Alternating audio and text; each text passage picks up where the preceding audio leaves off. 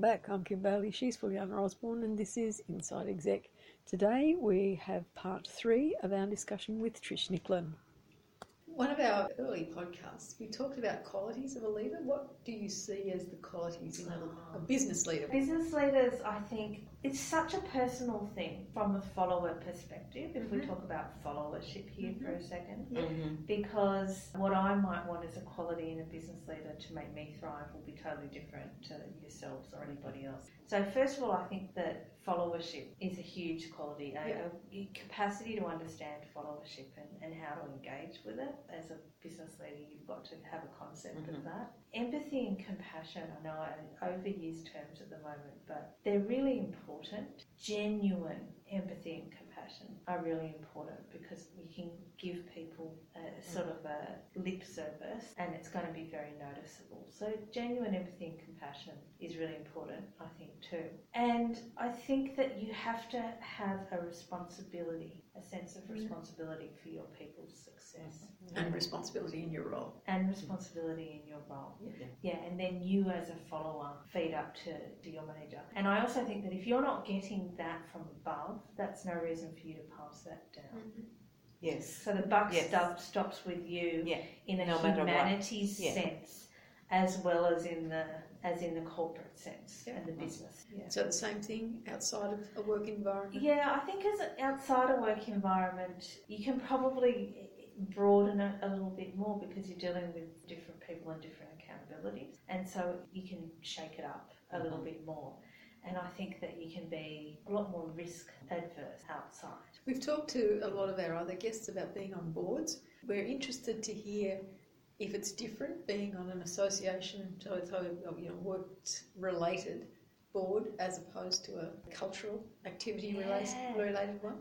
No, it would be my answer. Yeah. The responsibilities are the same, and that doesn't go away. So there's a governance Mm. That is in place regardless. The work is actually very similar. There's a responsibility to do the right thing by members or Mhm. otherwise. Time wise, Time wise, it's as big. Mhm. Yep. Yeah, I always Yes. find I spend a lot more time in my board directorships. I'm very serious about it. So Mhm. reading board papers before a board meeting is essential. Uh, and I've been both chairs. So I, I've been chair and a director. Mhm. I think as a chair, it's essential to set expectations of your board members, but also to be realistic. So if it's a Mm. cultural one, it's a, there was there was more of a sense of fun Yes. than a, a more sort of business orientated one. But that's not to say we don't have a lot of laughs. I think it's Yeah. essential to be cohesive Yes. and open for debate, and all of those mm-hmm. things have to happen. The key for me is the board has to be very united, otherwise, Yeah. nothing gets done. So you debate as hard as you can on the inside, and you make sure that all views are heard and considered. But then, whether you agree or disagree, as a board, you're united. That's it. And you yeah. leave your, you know, you leave your club colours at the door, and that can be that apply to anything because everyone's got their passion. Yes. It's their reason for Yes. being there, but you've got to understand that that's not the point.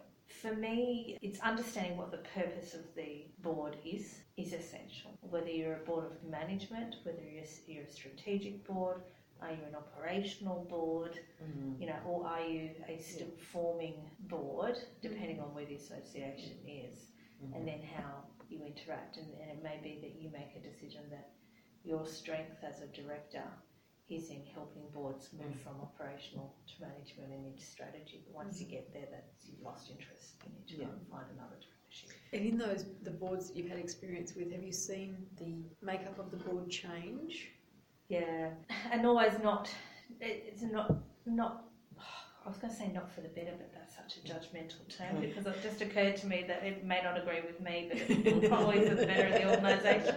Yeah, I, I think for me, it's always destabilising when board members change. So every year, n- you should never have a board where everybody's suddenly up for election. You lose people every year and you bring new people in. Mm-hmm. So when you're on a strategic plan that is years in implementation, it's absolutely essential for the chair of the board, if not for the entire board, to make sure that anybody's leaving is completing the tasks that they Mhm. had and handing over. Be prepared to stay on and hand over for the first couple of months. Secondly, that anybody coming in or even putting before they do that, if you're going to put up your hand, make sure that person is incredibly well briefed what they're coming in to do.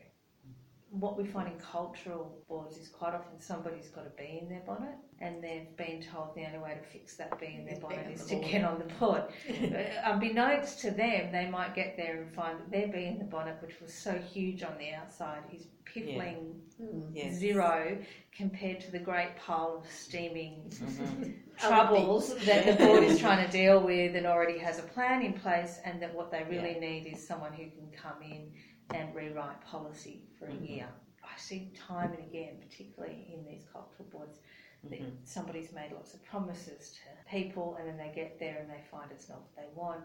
They Mhm. stay for a year, sometimes even less, because these volunteer positions in cultural boards takes one crossword and somebody gets upset, and before you know it, They're gone. they're Yeah. gone and, and nothing progresses. So I Mhm. think it's Mhm. it's incredibly important for chairs to have a very firm view of how conduct of the Mhm. board is, Yeah. get the right people in, and I'm a huge, a huge supporter of getting independent board directors Mhm. because Yeah. I think that Yes. there's a role for subject matter experts for sure, but the board doesn't need to be full of them. And a subject yes. matter expert who happens to be a lawyer or an accountant is not necessarily the right law, lawyer or the right accountant. I think that it's really important that boards are made up of not only some people from within the universe of the Mhm. association, Yeah.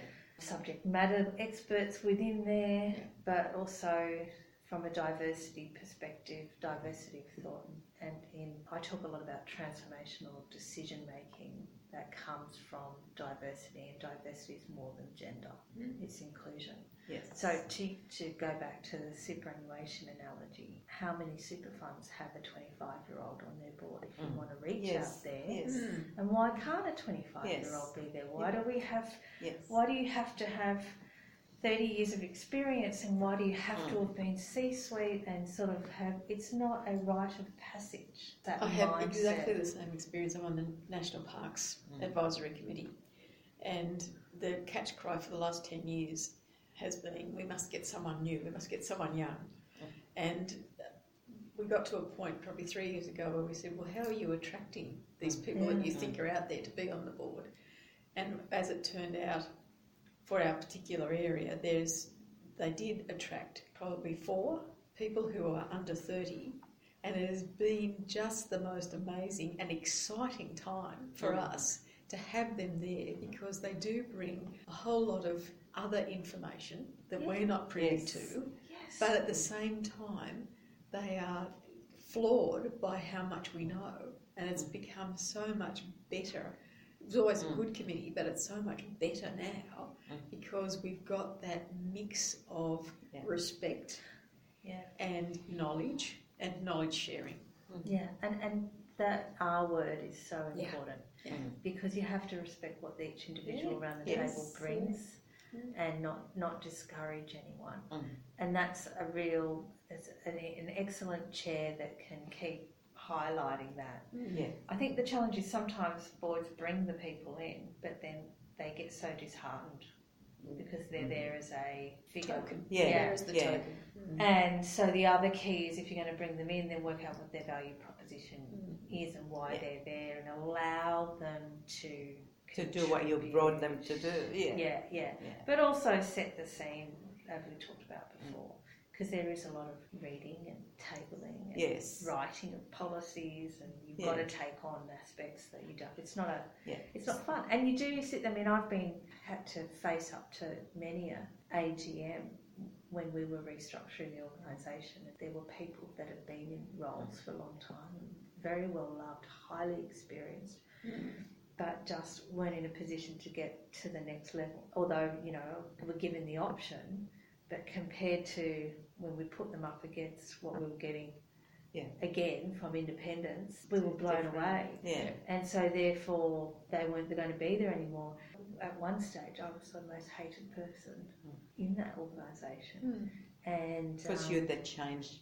I was the change agent. yeah, yeah. And don't underestimate the toll that that takes on you, and therefore that comes back into my next point, which is if you're there for five or six years, move, get your succession plan in place, and get out. So you know, my view is I came in to help get them through a particular period of time, get Mhm. the plan set up. I didn't need to stick around and implement it Yeah. further beyond the first year. Mm. And so you've got to be very self aware. And then you've also got to be able to look backwards and say, okay, it may not go the way I'd planned it, but the next people will do their best. And, Yes.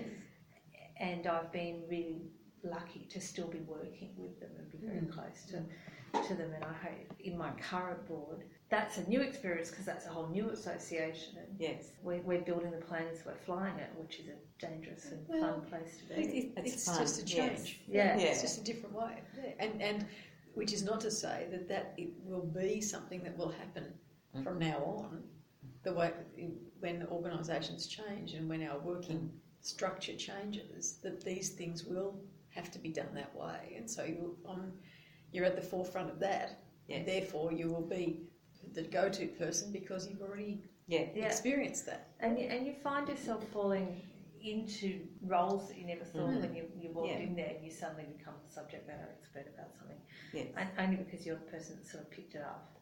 Yes. So, well, have a Yeah. crack at writing something, and the next thing everyone's pointing everything Yeah. to you in that direction. You And- became the expert. yeah, Yeah. but that is about that change, and uh, it change isn't new. Transformation's not new. It's been around forever. It's just that now it's given a, a label. We love labeling. We do, Yeah, don't yeah, we? we do. And, and So in terms of labels, yeah. We do have a question that we ask all of our guests. No right or wrong answer. I have to preface it by that. But we're interested to do the comparison of what people see as the difference between a coach, a mentor, and an accountability partner. And you've heard others answer this, so don't use any of their answers. I'll try not to. well, again, it's very it's a very individual perspective, mm. and we have to always bear that in mind. I would say a, a coach is someone that you go to around a specific play, Yep. the rules of the game. Yep. To use sporting analogies again, Yep. coaches will help correct you in something that's already uh, sort of like a desired process. And so you can go to a coach and say, I'm, have, I'm having problems with my golf swing, and a coach will correct your golf swing for you, more or less, and that applies across any industry. A mentor, on the other hand, doesn't try and correct you. So this goes back to that strengths and weaknesses. A mentor will help find your strengths. I've been working with Fuliana now for a long time because I, was- I realised I, I wanted to move out of sort of this existence that I had, this hamster wheel I was on, but I didn't know how to get there. And I had all these ideas about this business and I didn't know how to move myself from position A to position B. And I had zero self confidence because I kept being told all of my weaknesses and Mm. that I had to fix them and I couldn't work out why they were weaknesses. I thought they were strengths. And so that's where a mentor comes in because the mentor helps you work through all of that piece. Coach fixes your weaknesses in process only, and a mentor really helps you work on your strengths and builds you and supports you and gives you very usable tools to mm-hmm. manage that, I think, and guides you. And an accountability partner is the one that, that helps keep your promises. I've never had one in, in a board before, but when I joined Oz TTA, we, we put in place an accountability partner to make sure that all of us on the board were committed to responding and, and he does. So, you know, when there's action, he makes sure that we are accountable Yeah. and that and, and, and that he doesn't literally go through the list Mm. and say, Have you done this on this time? It's much more softly done. Yeah. It's about how, how are we progressing with these objectives. Mhm. And that's really important, I think, because you can get easily swayed. So that's how I I define it. Very good. Yeah. Very good. We've talked long and hard and covered uh, a few topics in that time. Is there anything that you would like to share with the listeners that we haven't covered? I think it's important for anyone that's sort of sitting there listening to all of this and now thinking, yeah, but that doesn't, how does that impact me? That's all mm-hmm. sounds good and we're talking about leadership and it's all fluffy terms. I think what I'd like to do is maybe if we if we could use your your experience and some of my input to help now say, okay, if you are sitting deep within an organisation, or if you're a leader in an organisation that are feeling like you're not being able to lead the way you want, what are some practical steps you can personally take mm-hmm. to to actually remediate that position? Mm-hmm. And and I think the first one is what do I want to do? Really hard question to ask. So let's let's abandon that. Write it down and then put a big line through it. And I want you to sit there on the train tonight or on the bus when you get home. I want you to write a list of things you can do, and that list can be as long as you like. And when you finish that list, and that can be things like I can speak, I can present, I can write, I can write policies, make it detailed if you want to be detailed. I can do maths really well. Then take a highlighter out and highlight the ones that you actually enjoy doing or have an interest. Then put it away and sleep on it, and then have another look at it the next day and write all those words you highlighted into a paragraph. And then maybe go and do a bit of a search around what jobs, because you can put these into algorithms, what mm. jobs actually have that coming up again and again and again. And maybe then do a comparison between what you discover there versus what you're doing now. And all of a sudden, you've got the basis of I see where my gaps are. And mm. I, would just be mm. interested in that's my method. Yep. What do you ladies think of that? I, th- I think it's a great method, and I think sometimes you'll be surprised with the outcome. So if you did that, and you think, I'm not sure I'm in the right job, or I think I'm past, you know, I've, I've already exhausted this, you might find that you actually are in the right job.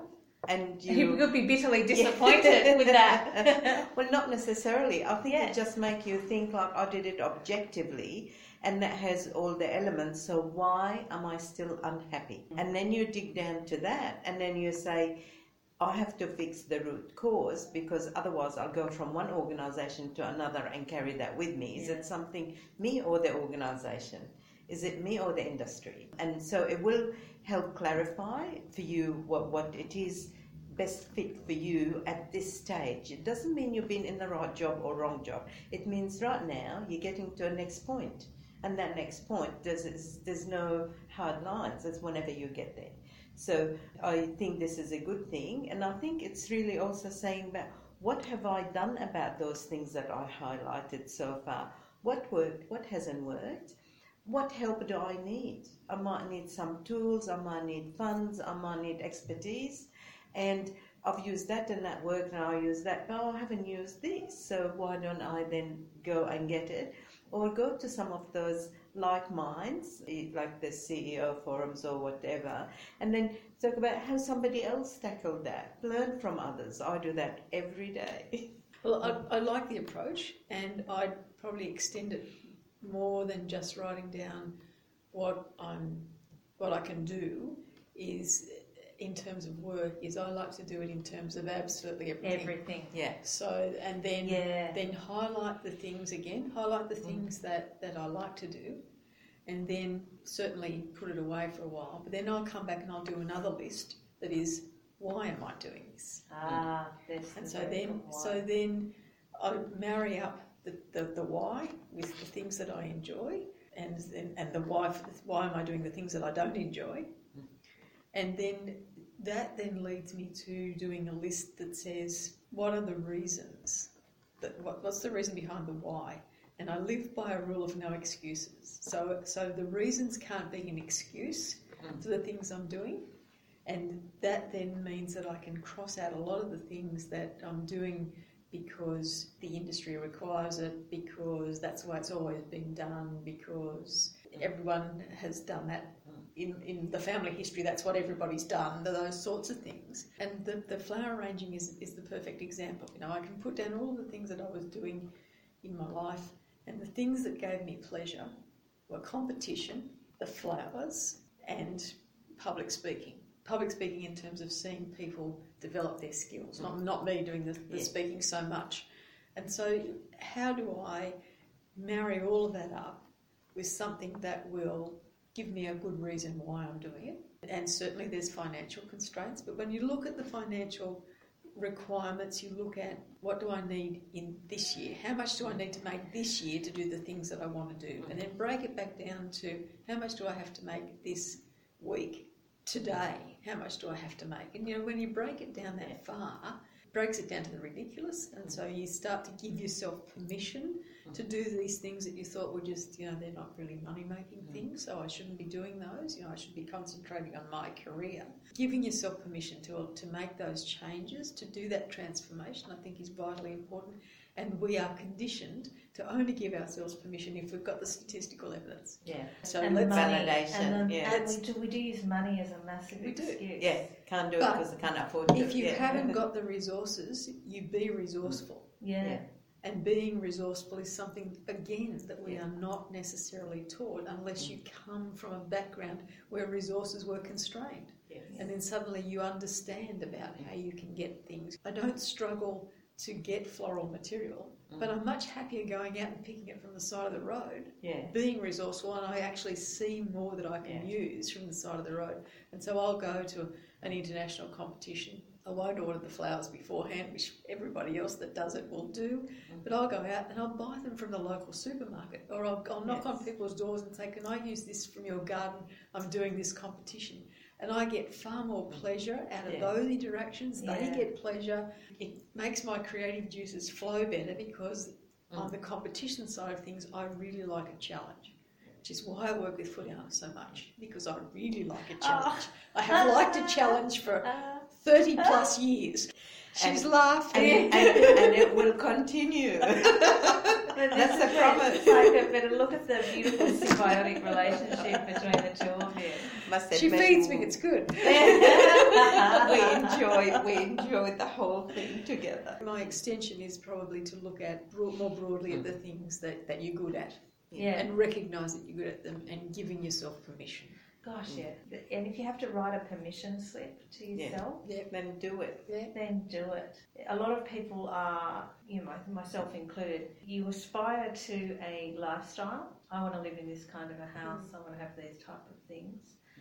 And at some point, you have to reassess that and go, what do I actually, yeah, I can still have a good lifestyle, but I don't need to necessarily have three bedroom to do that. And when you start to make decisions based on is that lounge, is that extra lounge room really going to be the difference between me staying in a job that I'm not being fulfilled with, then you start to make better decisions. But it is also, uh, I acknowledge, it's a family decision for most people. Yeah, to true. allow someone to go off and go in and do a startup for a year or, or go and become a contractor for a year.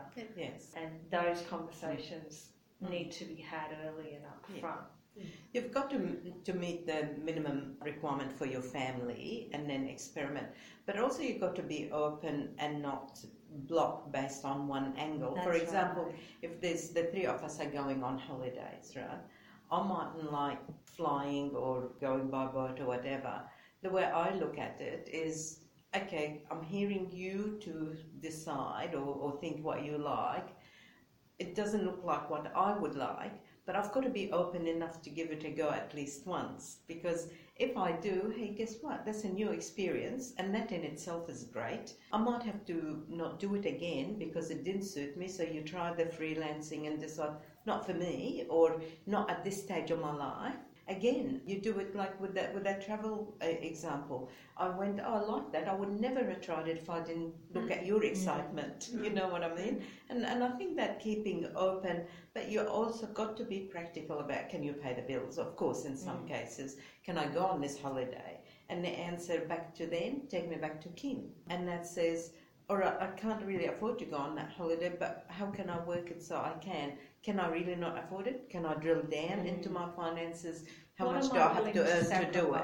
Yeah. Yeah. So it, it's always there is always an answer and there's always an experience to be had. Mm. And as long as it's new, different, the experience itself is very valuable. And sometimes we dismiss that we go for the destination, yeah. not the journey. Yeah, I think experience has mm. value. If you could put a dollar value on experience, we'd all be very rich. Well, I think we might have covered just about everything we need to for yes. this session anyway, and I'm certain that uh, we'll have to talk to Trish again because there's other yes. things that we haven't covered in this case. And I think we'd really like to catch up in a year or so and see how it's all going. Yeah. And see what changes have happened in what we've talked about today because it is a a point where industry is changing and will change, I think, quite rapidly, and we'll need to keep on top of yes. that and keep talking about it. So we do thank you for your time and your very comprehensive input today. Yes.